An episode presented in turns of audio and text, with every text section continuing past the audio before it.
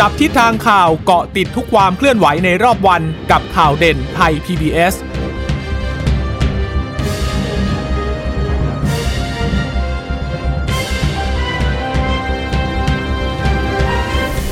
สวัสดีค่ะ สวัสดีค่ะ ต้อนรับคุณผู้ฟังสู่ข่าวเด่นไทย PBS นะคะ เราพบกันเป็นประจำทุกวันจันทร์ถึงศุกร์บ่ายๆ แบบนี้ค่ะ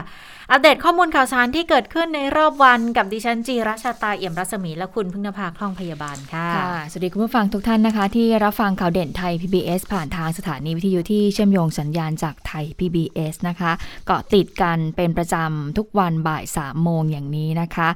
วันนี้เรื่องของการเปิดประเทศน่าจะชัดเจน มากยิ่งขึ้นแล้วนะคะ เมื่อวานนี้นายกรัฐมนตรีได้ออกมาบอกแล้วนะได้มาประกาศ ในเรื่องของการสู้ศึกโควิด -19 ที่ผ่านมา มีความสำเร็จในหลายๆเรื่องนะไม่ว่าจะเป็นเรื่องของออวัคซีน การบริหารจัดการที่ผ่านมานะคะ แล้วก็ประกาศว่าวันที่ 1 พฤศจิกายนก็จะเปิดประเทศรับนักท่องเที่ยว เข้ามาแล้ว ที่สำคัญคือรับนักท่องเที่ยวเข้ามาแบบไม่ต้องกักตัวด้วยนะเริ่มต้นก็ 10 ประเทศก่อนในหลังจากนั้นก็จะมาขยายต่อไปในประเทศที่มีความเสี่ยงต่ำค่ะ ค่ะ ส่วนวันนี้นะคะการติดเชื้อเพิ่มที่มีการรายงานกันวันนี้ไม่ถึงหมื่นนะคะ แต่ว่าก็อยู่ที่ 9,000 กว่า 9,445 คน มาจากการติดเชื้อในประเทศจากระบบเฝ้าระวังและบริการ 8,987 นะคะ ค้นหาเชิงรุกผู้ติดเชื้อในชุมชน 244 ถือว่าน้อยมากเลยนะ คือไม่รู้ว่าอัตราการค้นหาเนี่ย ลงพื้นที่ไปตรวจกี่ราย แต่ที่เจอเนี่ย 244 จากเรือนจำจากที่ต้องขังอีก 200 กับอีก 1 รายนะคะ แล้วคนที่เดินทางมาจากต่างประเทศเข้า State Quarantine 13 ATK วันนี้ ก็น้อยกว่าเมื่อวานนะคะ1,368 แล้วก็น้อยกว่าวันอาทิตย์ที่ที่รายงานกันตั้งเป็นหมื่นนะคะเสียชีวิตวันนี้น้อยกว่าร้อยค่ะ 84 คนเป็นเพศชาย 49 เพศหญิง 35 ช่วงอายุเนี่ยตั้งแต่เด็กๆเลยนะคะ 2 ขวบจนถึง 92 ปี อายุเฉลี่ยก็เลยอยู่ที่ 68 ปี ส่วนใหญ่ก็จะเป็นคนที่อายุ 60 ปีขึ้นไปค่ะผู้เสียชีวิตนะคะ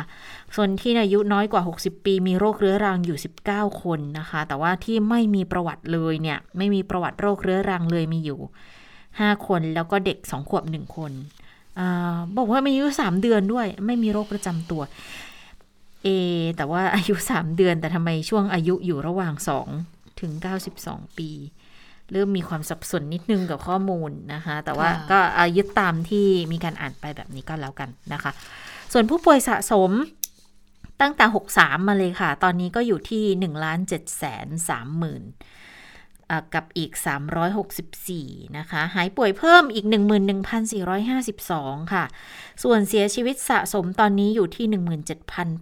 17,835 แล้วนะคะ ติดเชื้อรายงานใหม่สูงสุด 10 จังหวัดของประเทศ 10 อันดับแรกของประเทศนะคะ ก็ยังคงยืนหนึ่งที่กรุงเทพมหานคร 1,170 คน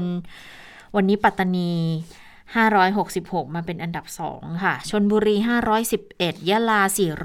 493นาราธิวาส473 สงขลา 467 นะ ก็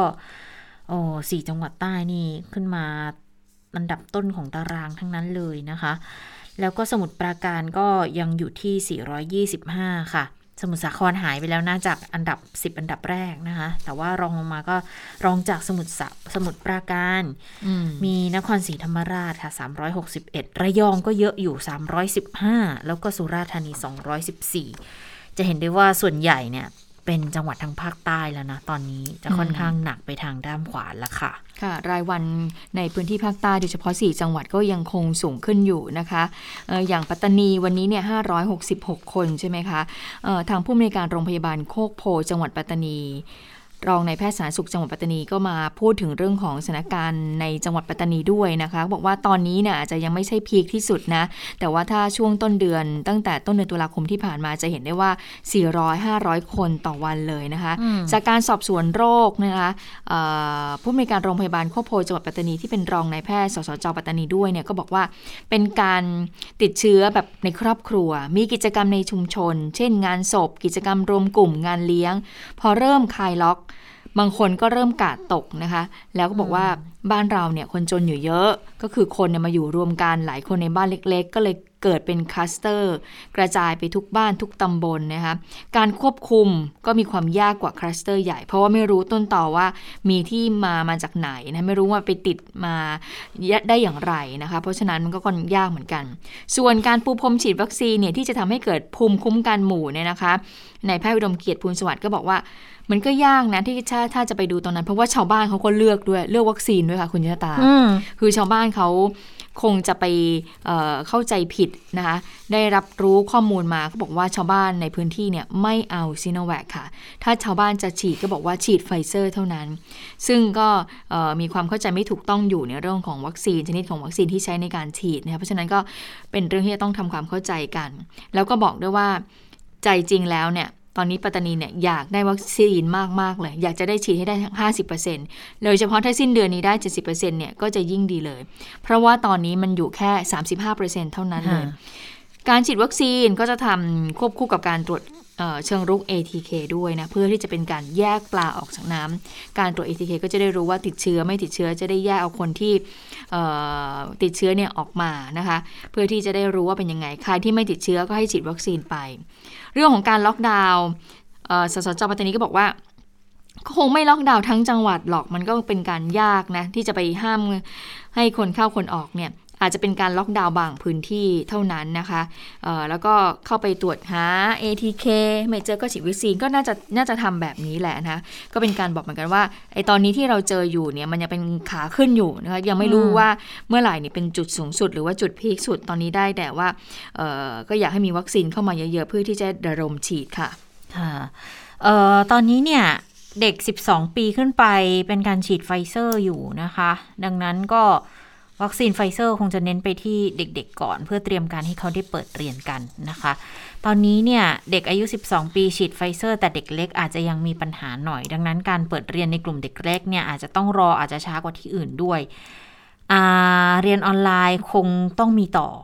ส่วนมัธยมเนี่ยพอฉีดละถ้าโรงเรียนไหนมองว่าควบคุมอย่างเข้มงวดตามมาตรการได้ เปิดแล้วน่าจะปลอดภัยก็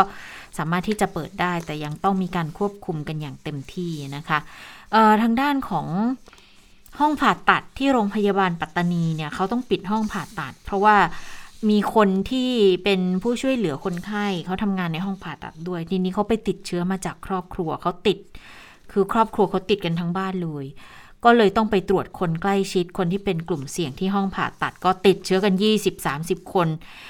ห้องผ่าตัดเนี่ยมีเจ้าหน้าที่ 50 พอกลุ่มนี้ติดเชื้อก็ต้องกักตัวกักกันทั้งหมดนะคะ ก็เลยเต้องปิดห้องผ่าตัดโรงพยาบาลปัตตานีไปก่อน แต่ไปใช้ที่โรงพยาบาลสมเด็จพระยุพราชสายบุรีก่อน ส่วนที่โคกโพก็มีรายงานบุคลากรติดภารกิจกันเยอะก็ต้องไปขอกำลังจากจังหวัดอื่น ๆ มาช่วยด้วยนะคะขวัญกำลังใจเป็นยังไงก็ยังดีอยู่แหละ แต่ล้าล้าแน่ๆนะคะแต่ก็บอกว่าก็พยายามสู้เต็มที่ขอแค่มีวัคซีนมาฉีด ทำให้ปัตตานีรอดปลอดภัยเนี่ยก็จะเป็นเรื่องที่ดีนะ แต่ถ้าคุณหมอบอกว่าประชาชนรอแต่ไฟเซอร์เนี่ยอันนี้อาจจะต้องเป็นงานหนักที่ทางเจ้าหน้าที่ก็ต้องต้องสร้างความเข้าใจกันเพิ่มมากขึ้นด้วยนะคะ ในระยะนี้ ค่ะแค่วัคซีนเนี่ยจัดระดมไปเนี่ยก็ยากแล้วนะคะ ถ้าเกิดว่ามีการเลือกฉีดอีกก็ค่อนข้างจะสร้างความลำบากใจเหมือนกันสำหรับเจ้าหน้าที่ เพราะว่าฉีดไปก็ต้องสร้างความเข้าใจให้กับประชาชนในพื้นที่ด้วยว่าวัคซีนทุกชนิดเนี่ยป้องกันติดเชื้อโควิด -19 ได้นะคะและอย่างที่เราทราบกันค่ะ คือตอนนี้เรายังฉีด ควายอยู่นะคะ เพราะฉะนั้นถึงแม้ว่าคนในพื้นที่ภาคใต้เนี่ยบางส่วนนะบางส่วนต้องเน้นเขาบางส่วนเนี่ยอาจจะแบบว่า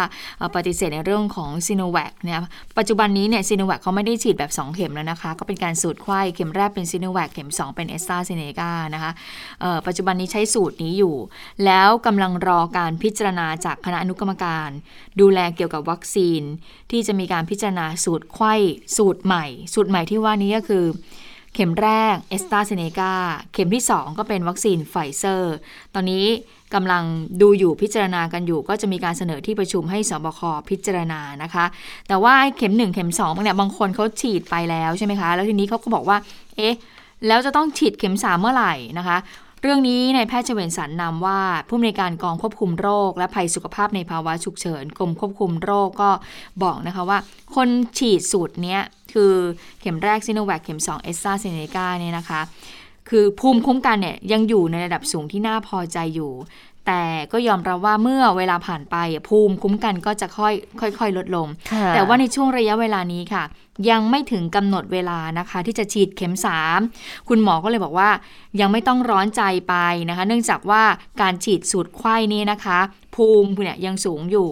แล้วก็เพิ่งจะฉีดมาไม่นาน มันก็ยังมีภูมิสูงอยู่นะคะ ในช่วงนี้เนี่ยที่มีการฉีดเข็ม 3 ให้ ก็ฉีดให้กับคนที่ฉีดซิโนแวค2เข็มไป เมื่อช่วงเดือนพฤษภาคม ถึงเดือนมิถุนายนเท่านั้นนะคะ เพราะว่าฉีดซิโนแวคสองเข็มเนี่ยภูมิตกลงไปแล้วหลังจากผ่านไป 3 เดือน เพราะฉะนั้นตอนนี้ต้องอยู่ในช่วงของ booster เข็ม3แอสตราเซเนกาไป ดังนั้นคนที่สูตรไขว้แบบคนละชนิดกัน เข็มแรกซิโนแวคหรือว่าเข็ม2แอสตราเซเนกาตอนนี้ทางการยังไม่ได้ประกาศออกมานะคะ ว่าจะต้องมีการฉีดเข็ม 3 ในช่วงเวลาไหนค่ะค่ะก็เชื่อว่าอาจจะเป็นปีหน้าน่าจะต้องดูกันอีกทีแหละคงจะต้องมีการศึกษากัน เพราะว่าอย่างที่เราทราบนะว่าสูตรไขว้ที่เราใช้กันอยู่ตอนนี้ยังไม่มีประเทศอื่นเขาใช้ เพราะว่า ประเทศอื่นเขาก็อาจจะเป็นวัคซีนกันคนละตัวนะคะ อย่างแอสตราไฟเซอร์อันเนี้ยมีใช้ มีใช้ แล้วของเราก็กำลังจะน่าจะใช้ในระยะต่อไปนะ แต่ว่าซีโนแวคแอสตราเนี่ยยังไม่มีไง ก็เลยยังไม่รู้เหมือนกันเดี๋ยวคงต้องต้องดูกันอีกทีแหละว่าจะเป็นยังไงกันต่อไปนะคะ แต่ว่าถ้าถ้าในระดับโลกอย่างองค์การอนามัยโลกเองตอนนี้ก็บอกว่า ก็ควรจะต้อง booster ให้กับคนที่เป็นกลุ่มเสี่ยงนะ คือเขาจะมองในแง่ของคนกลุ่มเสี่ยงกันมากกว่า ที่อาจจะต้อง booster กัน คนกลุ่มเสี่ยงแล้วก็ภูมิคุ้มกันที่น้อยมีอยู่น้อยนะ โรคบางโรคเขามีภูมิคุ้มกันน้อย เพราะฉะนั้นก็ต้องไป booster ให้กับคนกลุ่มคนเหล่านี้นะคะค่ะ ทีนี้เนี่ยเมื่อวานนี้นายกรัฐมนตรีก็ออกมาพูดถึงแผนในการเปิดประเทศแหละว่าหนึ่งพฤศจิกายนก็คงจะมีการเปิดประเทศได้โหพอนายกรัฐมนตรีออกมา เขาเรียกอะไรอะ เป็นเป็นเป็นแถลงการเหรอ ใช่ไหมหรือเป็นอะไรนายกเขาเป็นแถลงการอ่าแถลงการออกมาในลักษณะนี้ปุ๊บเนี่ยก็เสียงวิจารณ์ก็ตามมากันค่อนข้างเยอะนะ เพราะว่าถ้าเราดูจากตัวเลขแล้วเนี่ยมันก็มันยังไม่น่าจะปลอดภัยหรือเปล่า คือหลายคนก็กลัวเหมือนกัน เปิดประเทศ มันกลัวทั้งจะได้เชื้อใหม่เข้ามาอีกไหม หรือกลัวทั้งในแง่บอกว่าโหถ้าเขาเข้ามาเที่ยวแล้วเขาติดเชื้อกลับไป แล้วจะเป็นยังไง แล้วการจะเร่งเปิดประเทศในช่วงเวลานี้เนี่ย มาดูสถานการณ์ในประเทศก่อนไหมพรกยังบังคับใช้อยู่เลยยังมีเคอร์ฟิวอยู่เลย หรือมหาวิทยาลัยยังเปิดไม่ได้เลยทำไมจะรีบเปิดประเทศกันแล้วโอ้โหเสียงวิจารณ์กัน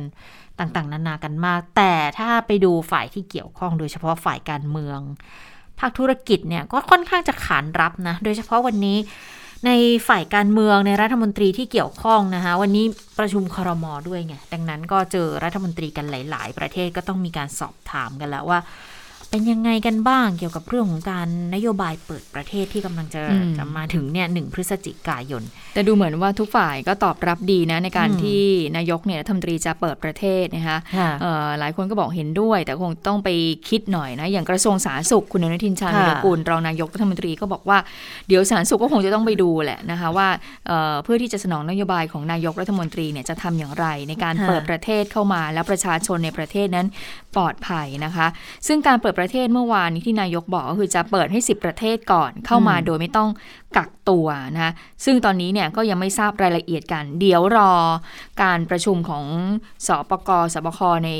วันพระหัสบดีนี้ คือพรุ่งนี้เป็นวันหยุด 13 ตุลาคมใช่ไหมคะเดี๋ยวสปกสบคเนี่ยจะประชุมกันอีกทีในวันที่ 14 ตุลาคม ก็จะมีการพิจารณาดูนะคะว่าจะมีการกำหนดให้ประเทศไหนที่เข้ามาโดยไม่ต้องกักตัว มีการกำหนดเงื่อนไขอะไรบ้างนะคะ แต่ว่าเรื่องนี้คุณอนุทินก็บอกว่าเดี๋ยวถ้ามาถามกระทรวงสาธารณสุขเนี่ย ทางกระทรวงก็คงจะต้องไปดูแลแหละไปควบคุมมาตรการในเรื่องนี้ว่าจะยังไง แล้วมีอีกประเด็นหนึ่งที่นายกพูดเมื่อวานนี้ เรื่องของการให้ขายเครื่องดื่มแอลกอฮอล์ใช่ไหมคะคุณจตาก็บอกว่าขายเครื่องดื่มแอลกอฮอล์เนี่ยก็คือว่าทำได้นะก็คือในวันที่หนึ่งธันวาคม ปรากฏว่าในโลกโซเชียลก็มีการหลังจากที่มีการนายกประกาศออกมาเช่นนี้มีการติดเทรนด์ ติดเทรนด์เปิดประเทศบ้าง แต่ติดเทรนด์ที่ข้ามคืนแล้วก็คือ ประยุทธ์ใช่ไหมคะแฮชแท็กประยุทธ์ แล้วก็มีการตั้งคำถามกันด้วยว่า เอ๊ะ นี่เราจะเปิดประเทศก่อนเปิดประเทศเปิดผับเปิดบาร์ก่อนเปิดเรียนอย่างนั้นหรืออันนี้ก็เป็นการตั้งคำถามในโลกโซเชียลนะคะค่ะคือคือจริงๆอะแผนเปิดเรียนเนี่ยมีอยู่แล้วนะ ก็ต้องให้ความเป็นธรรมนะ เพราะว่าไม่ใช่ว่าเขาจะวางแผนในการเปิดประเทศก่อน เพียงแต่ว่าเข้าใจว่ากลุ่มที่เข้ามาแสดงความเห็นเนี่ยเป็นลักษณะของการประชดประชันมากกว่านะ เพราะว่าถ้านับ ถถึงขณะเนี้ยการเปิดเทอมก็ยังไม่เกิดขึ้นนะนะคะ ถึงแม้ว่าจะมีแผนที่ชัดเจนแล้วก็ตามว่าพฤศจิกายนนะ แต่คงจะมองในแง่ของระดับมหาวิทยาลัยอะที่ยังไม่ได้พูดกันอย่างชัดเจนว่า จะเริ่มเปิดเทอมกันเมื่อไหร่นะคะ ดังนั้นก็เลยกลายเป็นประเด็นให้มีการพูดถึงในลักษณะนี้ขึ้นมานะ แต่ว่าก็จริง ๆ ต้องย้ำอีกทีว่าก็ต้องให้ความเป็นธรรมไม่ใช่ว่าเขาไม่มีแผนในการจะเปิดเทอมอืมมี เพียงแต่หลายคนก็อาจจะยังไม่ไม่แน่ใจไง โดยเฉพาะในระดับมหาวิทยาลัยว่าอะสรุปแล้วพวกเขาจะได้เปิดเมื่อไหร่อะอืมแล้วเด็กๆมัธยมเอยังฉีดกันไม่ครบด้วยนะจังตอนนี้ยังฉีดไม่ครบอืมเลยนะคะ หลาย ๆ จังหวัดยังเพิ่งวันนี้เห็นบางจังหวัดเนี่ย ดีเดย์วันแรกกันวันนี้นะ แล้วคุณอย่าลืมว่าไฟเซอร์เนี่ยเขาก็มีระยะเว้นของเขาก็ประมาณอ่าสามถึงสี่สัปดาห์ที่ ดังนั้นภูมิจะขึ้นใช่ไหมใช่ใช่กว่าที่จะฉีดเข็มที่สองอะอืมดังนั้นมันก็ก็อาจจะไม่ได้ในเดือนพฤศจิกายนในวันแรกเลยหรือไม่อะนะคะ ดังนั้นก็อาจจะเป็นประเด็นที่หยิบยกขึ้นมา พูดกันในแง่นี้ด้วยนะคะ แต่ว่าอืมสำหรับหลาย ๆ ฝ่ายที่เกี่ยวข้องเนี่ย โดยเฉพาะถ้าไปดูทางด้านของการท่องเที่ยวนะ พร้อมอาแขนรับเลยนะอย่างคุณพิพัฒน์ราชกิจประการนะคะ รัฐมนตรีว่าการกระทรวงอ่า ท่องเที่ยวและกีฬานะอืมค่ะ ก็มีการพูดเอ๊ะเราเราฟังเสียงคุณอนุทินยังหรือค่ะยังยังใช่ไหมเอาไปฟังเสียงคุณอนุทินกันก่อนว่า ท้ายที่สุดสาธารณสุขเนี่ยเขาก็ต้องหามาตรการควบคุมการเปิดประเทศให้ได้นะคะ ฟังเสียงคุณอนุทินกันก่อนค่ะท่านนายกก็ได้ให้เหตุผลความสำคัญต่างๆนะครับ ทางกระทรวงสาธารณสุข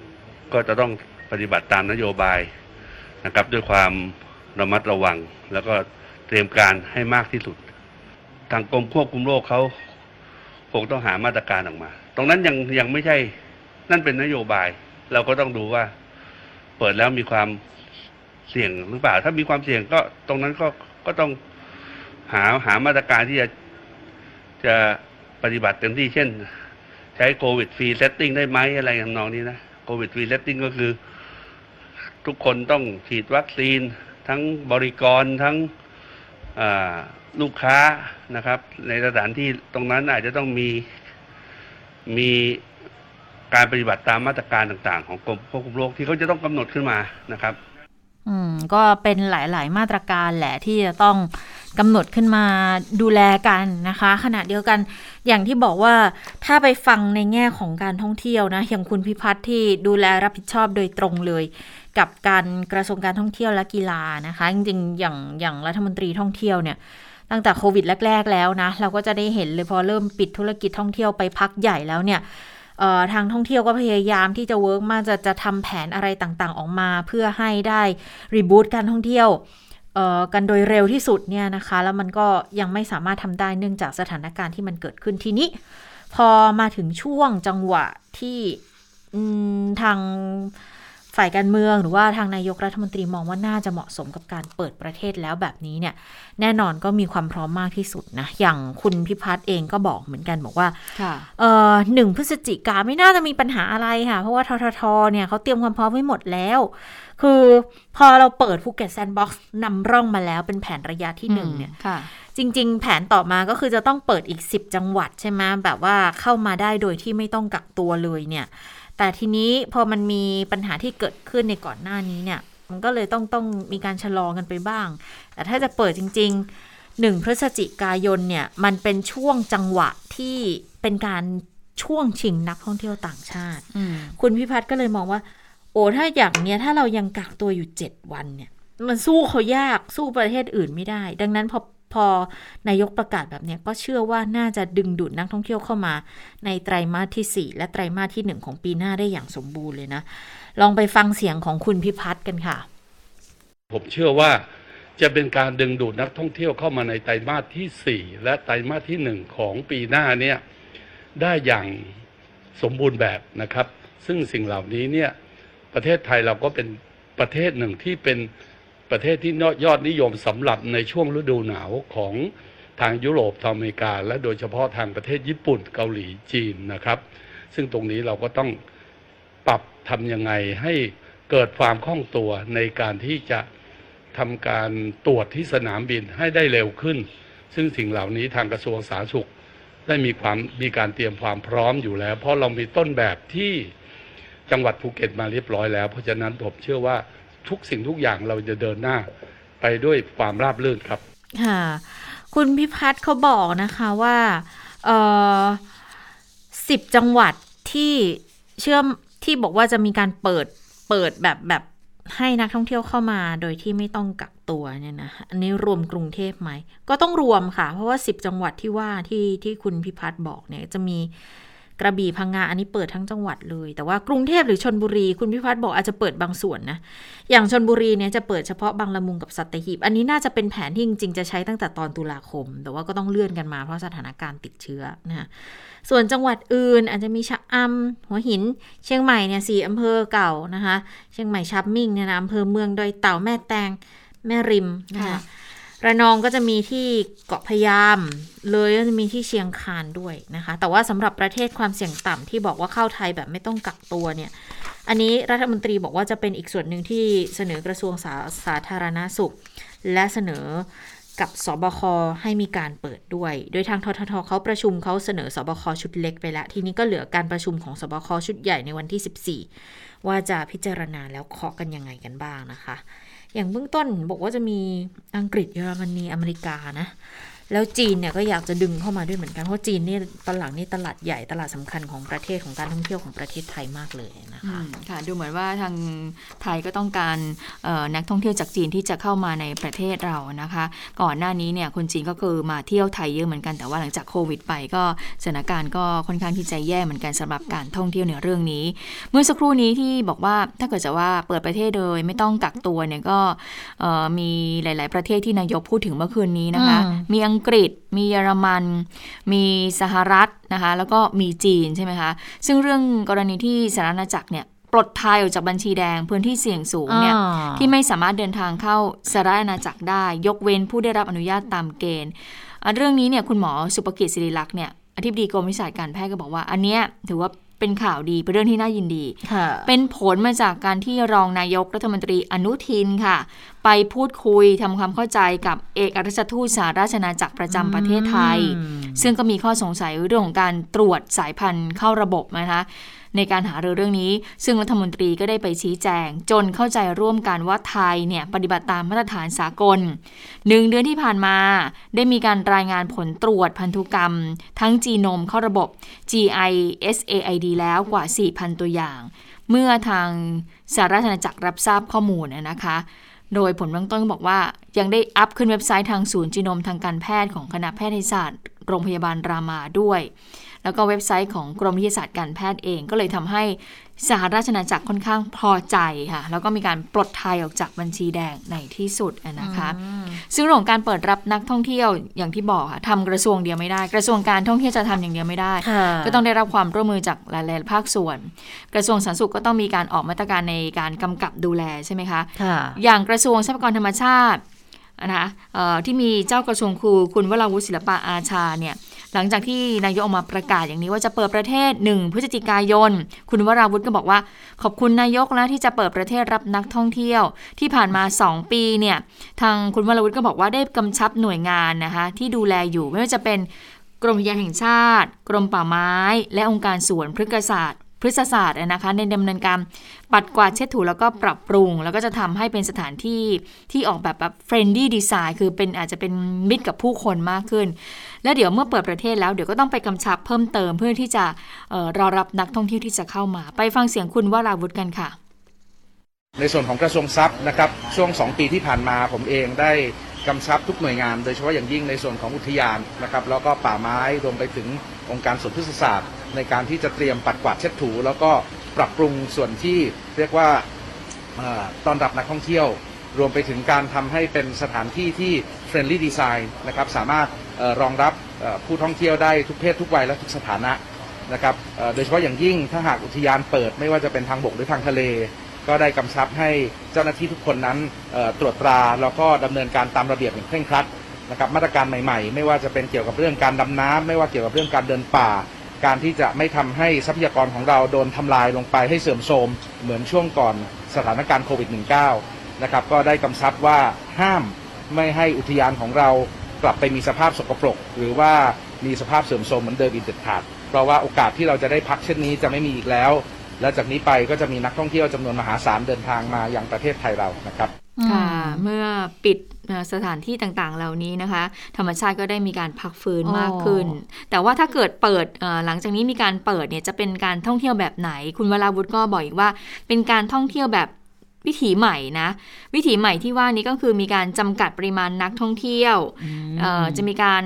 เอ่อลดใช้ความเร็วภายในอุทยาน เรื่องของความสะอาด จะมีการลดเรื่องของการใช้พลาสติก หรือว่าหลอดในเขตอุทยานนะคะ ซึ่งเรื่องนี้เนี่ยก็ได้มีการกำชับเจ้าหน้าที่ที่เอ่อที่เกี่ยวข้อง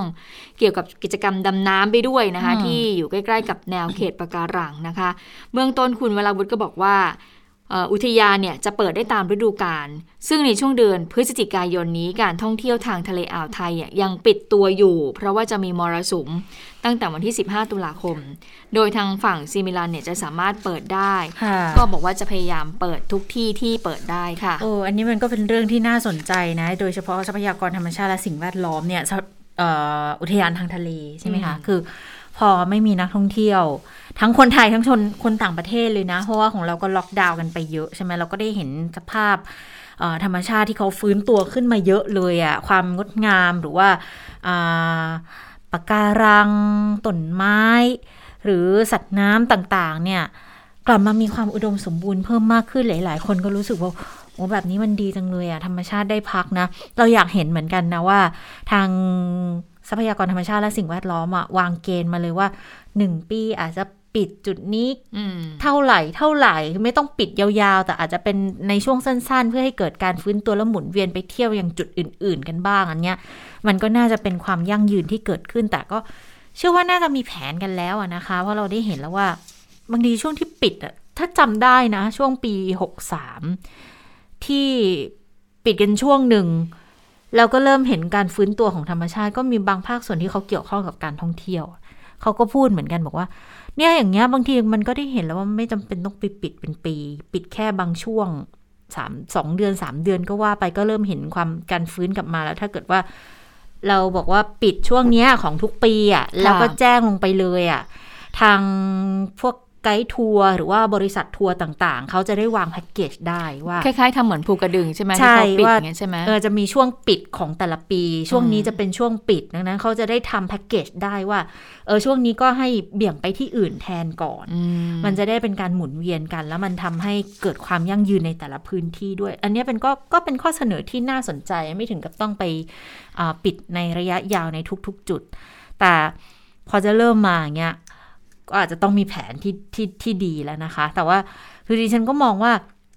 เอ่อถ้าพูดถึงรัฐมนตรีหลาย ๆ คนเชียร์ให้เปิดเนี่ยนะบางทีถ้าเรามองในมุมมองของนักท่องเที่ยวต่างชาติกันนะว่า เออถ้าเราเห็นตัวเลขแบบโอ้ประเทศไทยน่าเที่ยวก็จริงอะแต่ยอดติดเชื้อคนแต่ละวันเขายังรายงานกันเป็นหมื่นอยู่เลยอะคุณจะมีความมั่นใจมาเที่ยวไหมอะอืม เออดิฉันคุยกับชนคุณชนชนนันท์เนี่ยเขาบอกว่านี่นะที่ที่บอกว่าจะให้อังกฤษเข้าประเทศได้โดยไม่ต้องกักตัวใช่ไหมคุณชนชนนันท์ก็บอกว่าเนี่ยวันนี้ตัวเลขของอังกฤษเนี่ยติดสี่หมื่นกว่าเองค่ะอ๋อสี่หมื่นกว่า ก็เลยบอกโอ้เก็ดีแล้วพอๆพอๆกันนะ เออตัวเออสิบสี่หมื่นกว่านี่ก็เยอะอยู่นะคะเออก็ไม่จริงๆมันได้พอๆกันนะ ใช่ มันก็เป็นความเชื่อมั่นของทั้งสองฝ่ายนะอืมเอาจริงคือเราอะก็กลัวว่าพอคนต่างชาติเข้ามา ถ้าสแกนกันไม่ดี เกิดมีมิวมีอะไรเข้ามาเพิ่มอีกอะจากเดลต้าที่ฉันก็อ่วมกันอยู่แล้วเนี่ยฉันจะหนักขึ้นกว่าเดิมไหม คนต่างชาติเองนะ ถ้ามองในในมุมกลับกันอุ้ยฉันมาเที่ยวประเทศไทยเขาติดกันวันละหมื่นแบบเนี้ยอืมฉันจะมาติดที่นี่ไหมอะ มันก็ต้องต้องดูเหมือนกันนะว่า สรุปแล้วเรื่องของความเชื่อมั่นน่ะ จะสร้างกันยังไง แล้วจะทำยังไงให้มีความปลอดภัยมากที่สุดอะนะคะ แต่ถ้าถ้าเรื่องของความเห็นด้วยนะมีอีกเสียงหนึ่งที่เห็นด้วย แต่เขาเป็นรัฐมนตรีที่เกี่ยวข้องโดยตรงกับทางทางการพาณิชย์ทางด้านของเศรษฐกิจไง อย่างรองนายกรัฐมนตรีจุลินลักษณะวิสิทธิ์รัฐมนตรีว่าการกระทรวงพาณิชย์ด้วยนะคะเขาก็มองบอกว่าอ๋อพอนายกบอกแล้วเนี่ย ก็พร้อมไหมพร้อมเลยนะอืมเพราะว่าส่วนตัวคุณจุลินเนี่ยพูดเคยพูดก็คือต้องนำเศรษฐกิจฝ่าวิกฤตโควิด -19 ไปให้ได้ ตอนนี้เนี่ยเครื่องยนต์หลักที่จะช่วยประเทศขับเคลื่อนเศรษฐกิจก็คือการส่งออกการท่องเที่ยว พอขาของการท่องเที่ยวต้องสะดุดไปเพราะว่าเจอโควิดเนี่ย มันก็เหลือแค่การส่งออก แล้วทีนี้เนี่ยถ้าจะเปิดมาก็ต้องมาดูแล้วว่าสมดุลมันจะอยู่ตรงไหนต้องจัดการกันยังไงมันเป็นโจทย์ที่ค่อนข้างจะซับซ้อน แต่ก็เห็นด้วยเพราะเป็นเครื่องยนต์สำคัญนะ ฟังคุณจุรินกันค่ะ ต้องยอมรับความจริงว่าสองเครื่องยนต์ยนต์หลักในช่วงระยะเวลาที่ผ่านมาที่ช่วยขับเคลื่อนเศรษฐกิจก็คือส่งออกกับการท่องเที่ยว ซึ่ง พอเราเจอโควิดเนี่ยเราเหลือเครื่องยนต์สำคัญคือการส่งออก ส่วนการท่องเที่ยวเนี่ยก็หายไปเยอะ ผมไปนั่งดูตัวเลขก่อนเกิดโควิด การท่องเที่ยวเราคิดเป็นประมาณ 11%ของ GDP แต่พอช่วงวิกฤตโควิด มาจนถึงวันนี้เนี่ยเหลือแค่เปอร์เซ็นต์กว่าๆขณะที่การส่งออกจาก 45%ของ GDP เนี่ยเพิ่มไปเป็น 51%ซึ่งก็ถือว่าการส่งออก เป็นตัวขับเคลื่อนเศรษฐกิจในช่วงที่ผ่านมา แต่ว่าถ้าเราเปิดประเทศ แล้วก็เปิดโอกาสให้นักท่องเที่ยวเข้ามามากขึ้นอ่าโดยมีเงื่อนไขเรื่องการดูแลเรื่องโควิด ควบคู่ไปด้วย ก็จะช่วยให้ GDP ของเราเพิ่มขึ้นได้ คือมีตัวเติมเข้ามาอีกตัวหนึ่งคือการท่องเที่ยวนะครับ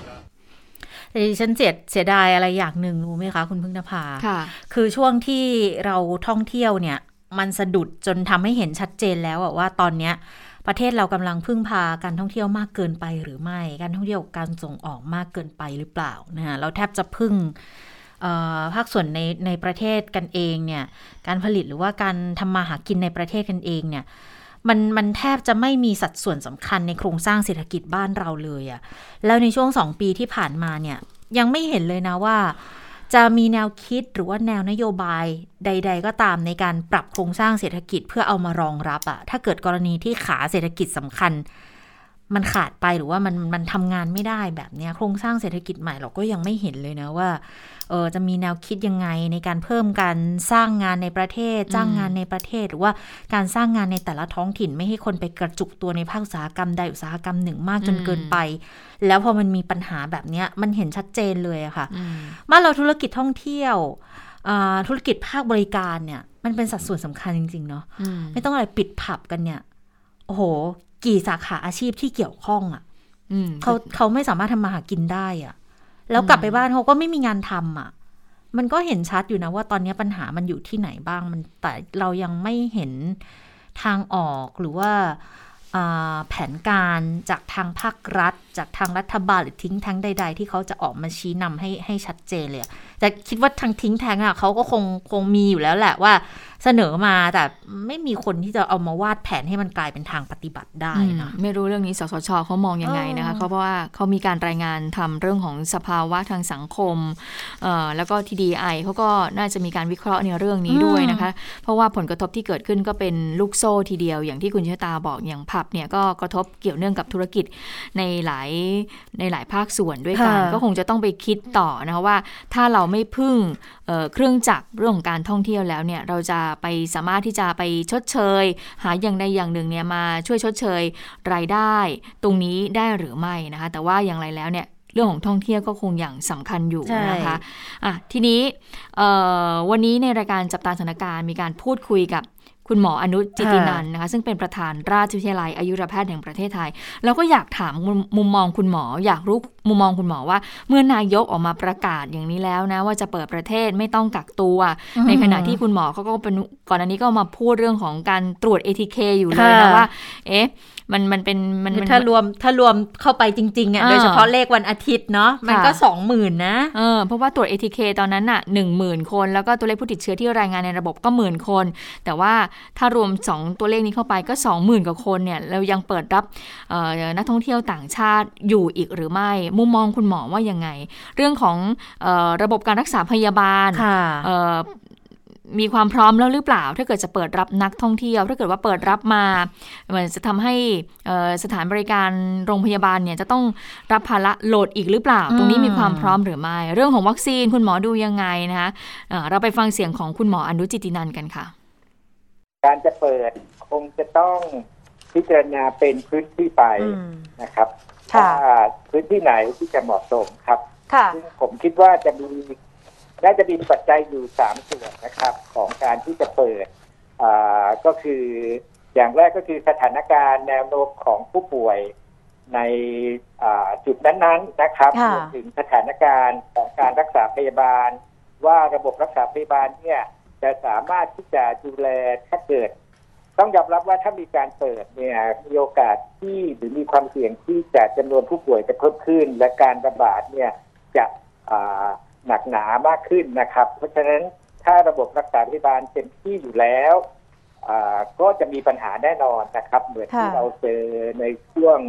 อ่าเดือนสิงหากรกฎาสิงหาที่จำนวนผู้ป่วยเพิ่มมากจริง ๆนะครับอ่าอันปัจจัยอันที่สองผมคิดว่าเป็นเรื่องของวัคซีนนะครับอ่าในพื้นที่ที่จะเปิดเนี่ยควรที่จะได้รับวัคซีนที่มีคุณภาพนะครับ มีประสิทธิภาพเนี่ยอ่า เพียงพอนะครับ เพียงพอนี้เท่าไหร่เนี่ยจริงๆแล้วค่อนข้างจะบอกยากครับ เพราะว่าในจริงๆแล้วในสิ่งที่เราเรียกว่าภูมิคุ้มกันหมู่ของโควิด -19 นะขนาดนี้เนี่ยเรายังไม่มั่นใจเลยว่าจะต้องมีการได้รับวัคซีนหรือมีการติดเชื้อเนี่ยครอบคลุมประชากรสักกี่เปอร์เซ็นต์เดิมเนี่ย เราคิดว่าอยู่ที่ประมาณสักเจ็ดสิบเปอร์เซ็นก็น่าจะเพียงพอ แต่ข้อมูลหลังๆ หลังจากที่มีเชื้อเดลต้า แล้วก็เป็นเชื้อที่อ่ามีโอกาสที่จะหลุดจากการป้องกันของวัคซีนได้เนี่ยอ่าตัวเลขนี้เนี่ยอาจจะต้องเพิ่มขึ้นนะครับอืมแต่อย่างไรก็ตามการที่ฉีดวัคซีนได้ในปริมาณที่เยอะเนี่ยจะช่วยป้องกันไม่ให้ผู้ป่วยเนี่ยมีอาการหนักแล้วก็เสียชีวิตได้ ก็จะจะลดเรื่องของเออความรุนแรง แล้วก็เรื่องของ สภาวะยากลำบากของเออระบบรักษาพยาบาลนะครับค่ะแล้วก็ผมคิดว่าสุดท้ายสิ่งสำคัญนั้นก็คือว่าเอ่อในพื้นที่ที่จะเปิดนั้นเนี่ยต้องได้รับความร่วมมือครับ ทุกทุกคนต้องช่วยกันอ่าในการที่จะดูแล ค่ะดิฉันถามคุณหมอด้วยบอกว่าถ้าถ้ามองในแง่มุมของคุณหมอนะคะว่าหนึ่งพฤศจิกายน เปิดประเทศเลยเนี่ยคุณหมอมองว่ามันมันเหมาะสมเป็นช่วงเวลาที่เหมาะสมแล้วไหมคุณหมอมองในแง่บอกว่า ถ้าเอาจริงๆถ้ามองในแง่ของทางการแพทย์อะ่ะ มันก็ยังมีความเสี่ยงอยู่ ยังไม่อยากจะให้รีบเปิดหรอก แต่ถ้ามองในมุมมองของเศรษฐกิจของสังคม การเปิดประเทศมันก็มีความจำเป็นค่ะในเรื่องของปากท้องในเรื่องของการทำมาหากินของประเทศ ดังนั้นสิ่งที่ดีที่สุดที่ทำได้ ก็ต้องย้อนกลับไปในเรื่องของการ ป้องกันในเรื่องของการลดลดความรุนแรงของโรคให้ได้มากที่สุดนั่นก็คือวัคซีน แล้วก็ในเรื่องของการป้องกันโดยเฉพาะความร่วมมือของประชาชนน่ะในการที่จะคงตามมาตรการต่างๆ เอาไว้ อย่างพวกของการป้องกันตัวเอง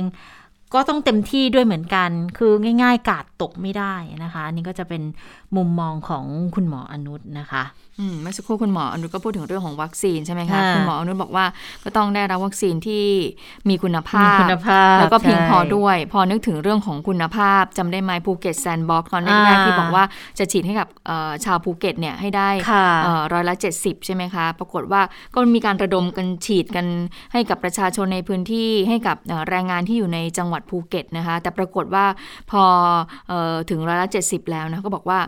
ไม่สามารถที่จะสร้างภูมิคุ้มกันหมู่ได้ในอืมในในในพื้นที่จังหวัดภูเก็ต เพราะว่าวัคซีนไม่สามารถ คือยังไม่มีคุณภาพมากพอที่จะต่อสู้กับสายพันธุ์เดลต้าได้อะพูดอย่างนั้นเถอะนะก็เลยทำให้ก็ต้องมีการระดมฉีดวัคซีนเข้าไปอีกให้ให้มากเท่าที่สุดเท่าที่จะเป็นไปได้นะให้ให้ครอบคลุมประชากรทั้งจังหวัดของจังหวัดภูเก็ตเลย ฉะนั้นอันนี้แค่ภูเก็ตอย่างเดียวนะคะค่ะคุณชะตา ถ้าเราจะเปิดประเทศทั้งประเทศเลย แล้วก็ให้ชาวต่างชาติเข้ามารับนักท่องเที่ยววัคซีนที่คุณหมอพูดถึงเนี่ยก็คงจะต้องไป question mark นะต้องได้รับวัคซีนที่มีเอ่อคุณภาพที่จะสามารถที่จะสู้กับเชื้อค่ะเดลต้าด้วย เพราะอย่างที่บอกอย่างที่คุณเจษตาบอกว่าถ้าเกิดเปิดประเทศเข้ามา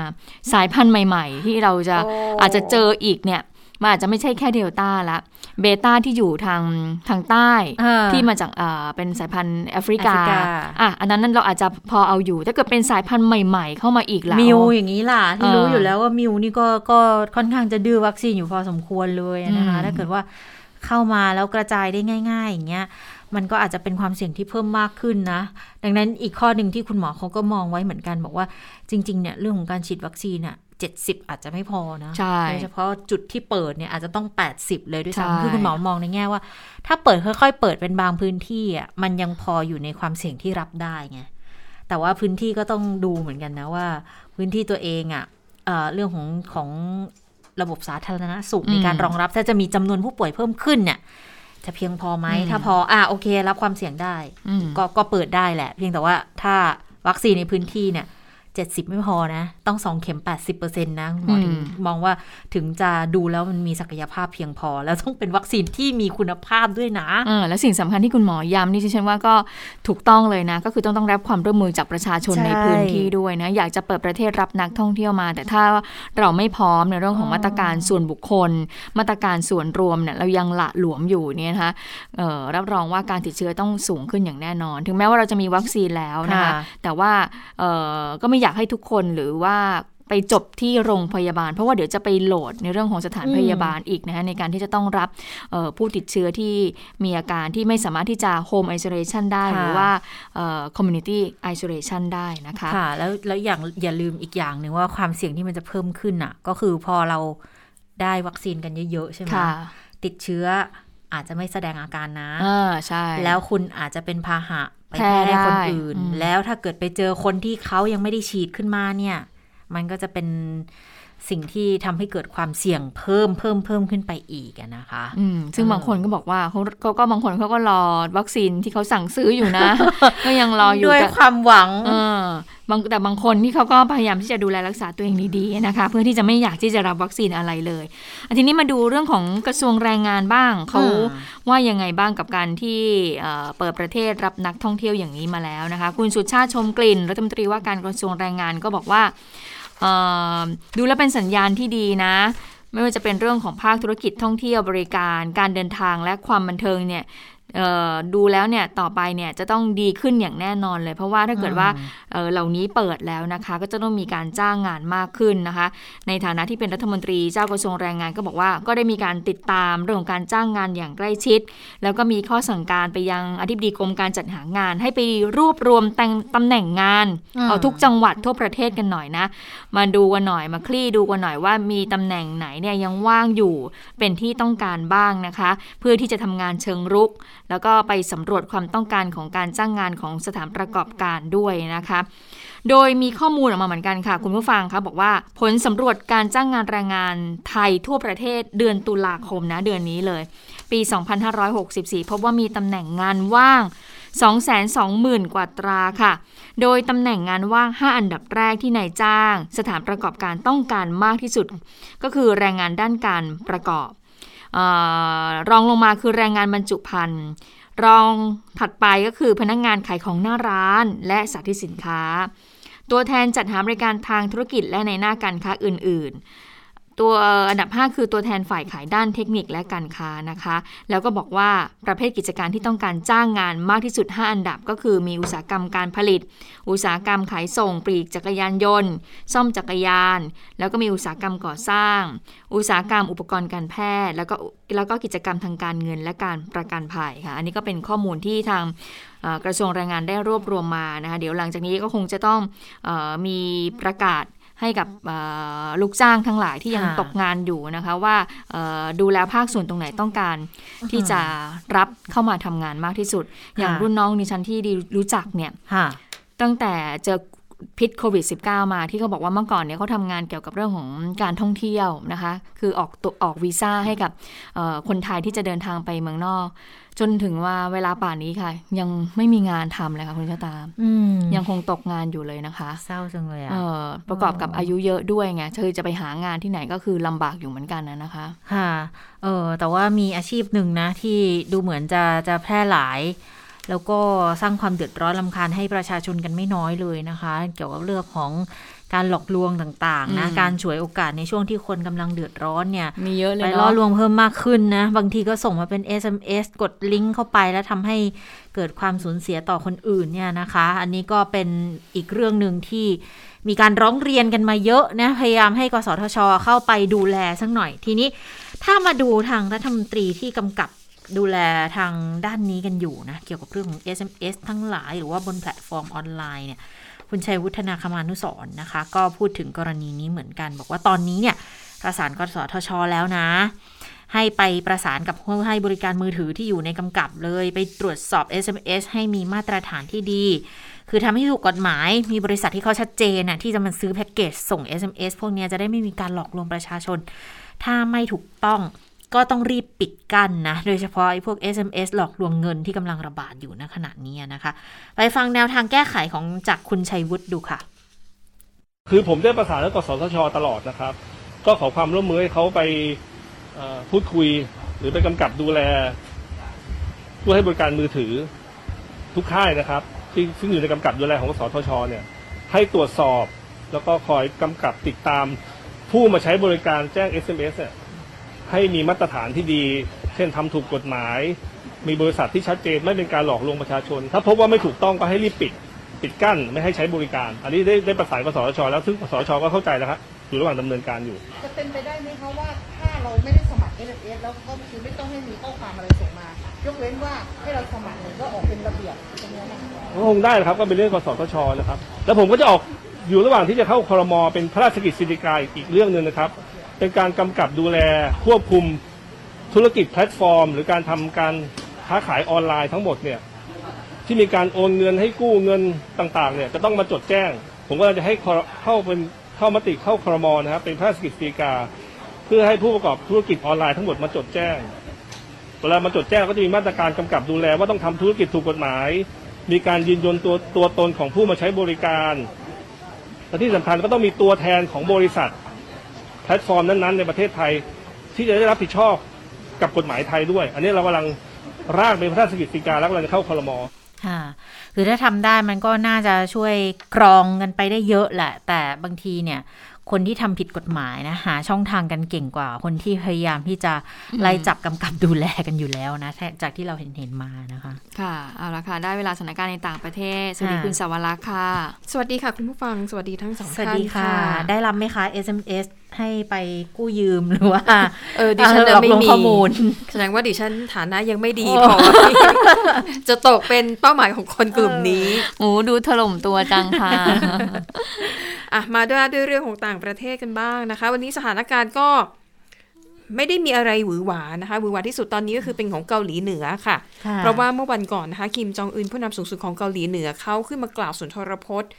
เนื่องในงานฉลองวันครบรอบการก่อตั้งพรรคแรงงาน แล้วก็เกาหลีเหนือเนี่ยนะคะเขาจัดเรียกว่าเป็นนิทรรศการค่ะ แสดงเอ่อเรียกว่าอะไรนะเทคโนโลยีด้านการทหารของเกาหลีเหนือเองนะจัดในกรุงเปียงยางเขาบอกว่างานนี้นะคะมีระดมสภาพกำลังทั้งรถถังขีปนาวุธเนี่ยเอามาอวดเต็มเลยนะคะ ก็คิมจองอึนเนี่ยก็ได้ถือโอกาสนี้ค่ะ กล่าวสุนทรพจน์ ประกาศนะคะว่าเกาหลีเหนือนั้นจะสร้างกองทัพที่ไม่อาจจะโค่นล้มได้หมายถึงว่ามีแบบอนุภาพยิ่งใหญ่มาก แล้วก็ยืนยันนะคะว่าการพัฒนาอาวุธของเกาหลีเหนือเนี่ยเป็นไปเพื่อการปกป้องตัวเองเท่านั้น และเกาหลีเหนือจะไม่เป็นฝ่ายที่เริ่มต้นการทำสงครามนะคะ ในขณะเดียวกันค่ะก็พูดถึงกรณีของสหรัฐอเมริกาเขามองว่า เกาหลีเหนือเนี่ยจำเป็นต้องพัฒนาอาวุธตัวเอง เพื่อรับมือกับภัยคุกคาม กับท่าทีคุกคามที่มาจากสหรัฐ แล้วก็ตำหนิไปถึงรัฐบาลเกาหลีใต้ ที่ประกาศนะคะจะเสริมศักยภาพกองทัพของตัวเอง จะมีการสร้างเรือบรรทุกเครื่องบิน จะมีการสั่งซื้อขีปนาวุธ เข้ามาเยอะแยะรวมถึงเครื่องบินรบจากสหรัฐอเมริกาด้วย เกาหลีเหนือบอกว่าการกระทำของเกาหลีใต้เนี่ยทำให้สมดุลทางการทหาร บนข้าวสมุทรเกาหลีเนี่ยมันมันไม่สมดุลนะคะ แล้วก็อาจจะนำไปสู่อ่าถือว่าเป็นภัยคุกคามสันติภาพ อันนี้ก็คือเป็นถ้อยแถลงของผู้นำเกาหลีเหนือนะคะ แต่หลายคนก็มองว่าอะแล้วสิ่งที่เกาหลีเนี่ยเกาหลีเหนือทำเนี่ย ก็ไม่ได้ต่างอะไรจากที่ประเทศอื่นทำนะคะอะก็เป็นการวิจารณ์กันไปมา แล้วก็มีอีก เรื่องหนึ่งเป็นประเด็นเล็กๆนะคะ คือมีคนตั้งข้อสังเกตค่ะ ว่าตอนที่คิมจองอึนเนี่ยเดินขึ้นเวทีเพื่อไปกล่าวสุนทรพจน์นะคะ กล้องก็ซูมเข้าไปที่รองเท้าค่ะ แล้วพบว่าคิมจองอึนเนี่ยคือแต่งแต่งชัยใส่ชุดสูทสากลเลยนะคะ แต่ว่ารองเท้าเนี่ยเขาใส่ถุงเท้าสีดำแล้วก็ใส่รองเท้าแตะรองเท้าแตะแบบของผู้ชายที่มีสายคาดนะคะ แล้วก็เป็นสีดำเกลือนจนไปหมดคือถ้าไม่มองจริง ๆ เนี่ย ตั้งใจดูเนี่ยอาจจะมองไม่เห็น ก็เลยทำให้มีคนตั้งข้อสังเกตว่า ทำไมถึงใส่รองเท้าแตะแบบนี้ขึ้นเวทีในงานที่เป็นทางการ ก็ตั้งข้อสังเกตว่าหนึ่งเขาอาจจะมีปัญหาเรื่องสุขภาพหรือเปล่านะคะเพราะว่าช่วงไม่กี่เดือนที่ผ่านมาคิมจองอึนสู้ผอมลงไปเยอะมาก แล้วก็ไม่แน่ชัดว่าสาเหตุที่ผอมเนี่ยเพราะว่าตั้งใจลดน้ำหนักหรือว่าป่วยหรือเปล่านะคะสองก็คิดว่าอาจจะเป็นไปได้ว่าก่อนหน้านี้ตอนที่ยังไม่ได้ขึ้นเวทีก็ซื้อใส่รองเท้าแตะอยู่แล้ว แล้วพอตอนเดินขึ้นเวทีอาจจะ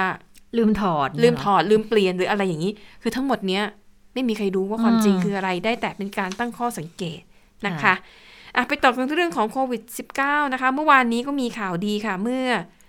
เออบริษัทเมอร์กนะคะ เป็นผู้ผลิตยาโมนูลพิราเวียเนี่ย บอกว่าได้ยื่นขออนุมัติต่อสำนักงานอาหารและยาของสหรัฐไปแล้วนะคะ เพื่อขออนุมัติใช้ยาดังกล่าว เป็นกรณีฉุกเฉิน เพื่อรักษาผู้ป่วยโควิด -19 ที่มีอาการเล็กน้อยจนถึงปานกลางนะคะ ถ้าหากว่า FDA ของสหรัฐอนุมัตินะคะ จะเรียกว่าพลิกโฉมเรื่องของการรักษาผู้ป่วยจากโควิด -19 เพราะว่าสถานพยาบาลต่างๆ เนี่ยสามารถจ่ายยาให้ผู้ป่วยนำกลับไปทานที่บ้านเองได้เลยนะคะสำหรับคนที่อาการเล็กน้อยจนถึงปานกลาง แล้วก็ตอนนี้นะคะเขาบอกว่าก็มี หลาย ๆ บริษัทนะคะที่กำลังพัฒนายาตัวนี้อยู่แต่ว่าของเมอร์กเนี่ยสำเร็จก่อนเพื่อนนะคะก็รอติดตามกันว่า FDA นั้นจะอนุมัติยาตัวนี้หรือไม่และเมื่อไหร่นะคะ ไปต่อที่ญี่ปุ่นกันนะคะ คือตอนนี้เนี่ยยิ่งเป็นช่วงกินเจ เราพอจะรับทราบข่าวสารกันอยู่แล้วนะคะว่า มีการพัฒนาสร้างเเนื้อที่ทำมาจาก อย่างอื่นที่ไม่ใช่เนื้อสัตว์ เช่น การใช้พืชนะคะ หรือว่าการใช้เทคโนโลยีการสังเคราะห์เนื้อเยื่อ แล้วก็ทำเป็นเหมือนกับสังเคราะห์เป็นเนื้อสัตว์สังเคราะห์ออกมานะคะ อันนี้เป็นเทคโนโลยีที่เราพอจะได้ยินกันอยู่แล้ว แต่ว่าล่าสุดค่ะ นักวิทยาศาสตร์ของญี่ปุ่นนะคะเขากำลังพัฒนาที่จะใช้เทคโนโลยีการเพาะเนื้อเยื่อมาผสมกับการใช้เครื่องพิมพ์แบบ 3 มิติ เขาตั้งเป้าที่จะสร้างเนื้อวากิวสังเคราะห์ คือตอนนี้เนี่ยเนื้อเทียมที่ทำขึ้นมาเนี่ยนะคะ ส่วนใหญ่จะเป็นเนื้อในลักษณะที่แบบเหมือนเป็นเนื้อบด แต่ที่ญี่ปุ่นกำลังทดสอบทำอยู่นี้คือ เนื้อวากิวแบบเป็นแผ่นๆ เป็นก้อนๆน่ะที่แบบเขาขายกันแพงๆอะนะคะ แล้วก็ตั้งใจว่าจะทำให้เหมือนของจริงมากที่สุด เอาให้เหมือนกระทั่งลายหินอ่อนนะคะ โดยจะใช้เครื่องพิมพ์แบบ 3 มิติ ค่อยๆเรียงชั้นกล้ามเนื้อ เส้นเลือดแล้วก็ไขมันนะคะ ซึ่งตอนนี้ทำได้แล้ว แต่ปัญหาคือการผลิตช้ามาก โดยเนื้อวากิวสังเคราะห์ขนาด 1 ลูกบาทเซนติเมตรนะคะอืมเล็กนิดเดียวเนี่ยนะ ต้องใช้เวลาทำนานถึง 4 วัน โอ้ เมื่อไหร่จะอิ่ม แล้วสนนราคาตอนนี้ก็ยังแพงอยู่นะคะ ก็คือ 1 กรัมเนี่ย 2,670 บาท คือ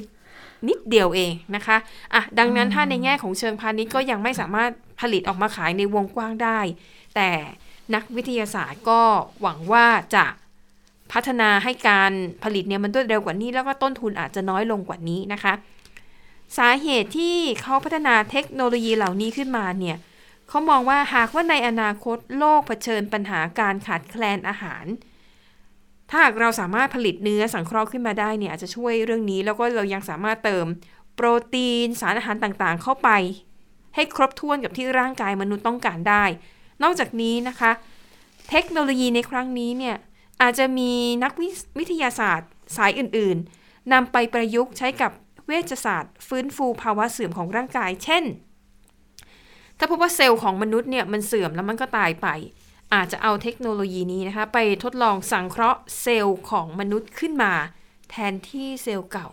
รวมถึงเทคโนโลยีการเปลี่ยนถ่ายกล้ามเนื้อนะคะ เห็นไหมไม่ใช่สร้างขึ้นมาเพื่อเรื่องของของกินเท่านั้นนะคะ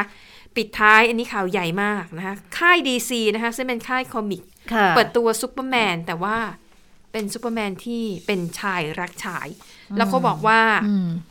จะเป็นซีรีส์การ์ตูนที่ทำออกมาจริง ๆ ส่วนซูเปอร์แมนคนใหม่เนี่ยชื่อว่าจอนเคนต์เป็นลูกของคลาร์กเคนต์อืมเราติดตามกันนะคะ ค่ะแล้วค่ะ และทั้งหมดก็คือข่าวเด่นไทย PBS วันนี้นะคะ เราทั้ง 3 คนลาไปก่อน สวัสดีค่ะ สวัสดีค่ะ สวัสดีค่ะ